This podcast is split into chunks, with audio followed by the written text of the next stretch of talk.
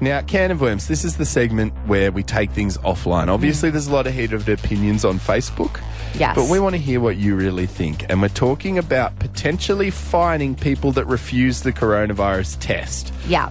So this has all come off the back of uh, Victoria. Obviously, it's exploded. They're well and truly in a second wave. Over 480 active cases yesterday. It's it's so sad because we were doing so well. Now, my friend Sarah, we were having dinner the other night, and she mentioned that she thinks anyone that refuses a fine if you've been in a hotspot should be fined by the government. And I just went, I don't know if we need more fines in our lives. Like, shouldn't we all just take resp- Isn't part of being an adult taking responsibility for your situation? Yeah, like in, in, in most normal circumstances in day to day lives. But when you have a pandemic, when you have people dying, when you have businesses going bankrupt, um, maybe we need a little bit of enforcement, which is sad, but it's just the reality. So I think I think fine them. I think go ahead. Your pro fines. Yeah. Well, 13, 12, 16. Sam and Dolby, what are your thoughts on this? Do you reckon that uh, they should give fines to people who are refusing tests?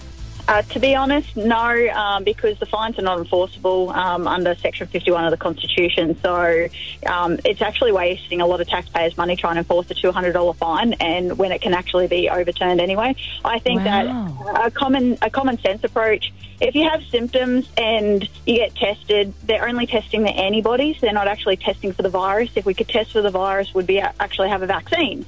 So you could be you could actually be infected and not actually have any symptoms. So hmm. it's like when you look at the medical research and you look at the fact that our legal system is actually not built to be able to enforce these fines. Yeah. I think if you have symptoms and under workplace health and safety, don't present to work. Technically, it's a hazard. You're a hazard, even if it's just the flu. Don't go. Go get a test. Don't go. And but I think that the government should have been very, very smart in regards to if you had to go on quarantine or you had to self isolate, they should actually be the ones getting a payment. Just you know because they're the Yeah, ones that are actually missing out on work. People Yeah. go to work interesting. people go to work when they're casual because they have to feed their family. They can't get Yeah. job seekers. That's so true, A lot of, yeah. a lot of people will go out because they there's, there's no other option. Fired up. I love it. You are very, very intelligent. Yeah. Wow. Should get you to write my next uni essay, Sam. Let's go to John and Oki. Do you think that they should be able to enforce fines for people refusing COVID tests? I think um, if they're coming from hot zones, yes. Um, definitely, in you know, it needs to be mandatory. You don't get a choice, and you know, if you choose not to have the test, then yeah, a fine, you know, might might wake people up. John, what do you reckon if you, or what if you signed an agreement? So you said, no, I don't want to get the test for whatever reason. I don't know what reason you'd have. As I should say, Beth and I both had the coronavirus Yeah. test when we got sick.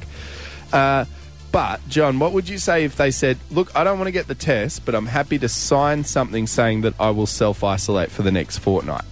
Yeah, and I suppose if, if they're going to sign a, a stat dec and it's illegal and it can be enforced, that right, well, if you go out in public, then you're liable for your actions. You know, Yeah, it's Fair enough. interesting. Yeah, I'm not sure. I'm just thinking. Yeah. All right, Lani. Lani, do you think that the government should be giving out fines for people who are refusing COVID tests?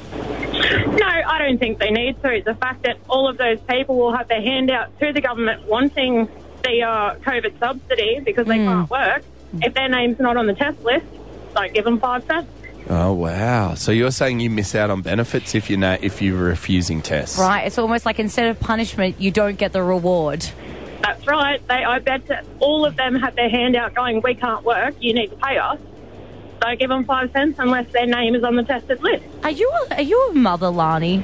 I am, yeah. I can tell. Yeah. That is like parenting 101. You don't get the ice cream if you don't have the asparagus. Yeah. That's the rules, Lani. Exactly. Uh, so maybe what we should actually be doing is just handing out ice cream on the streets to all the people after the COVID tests.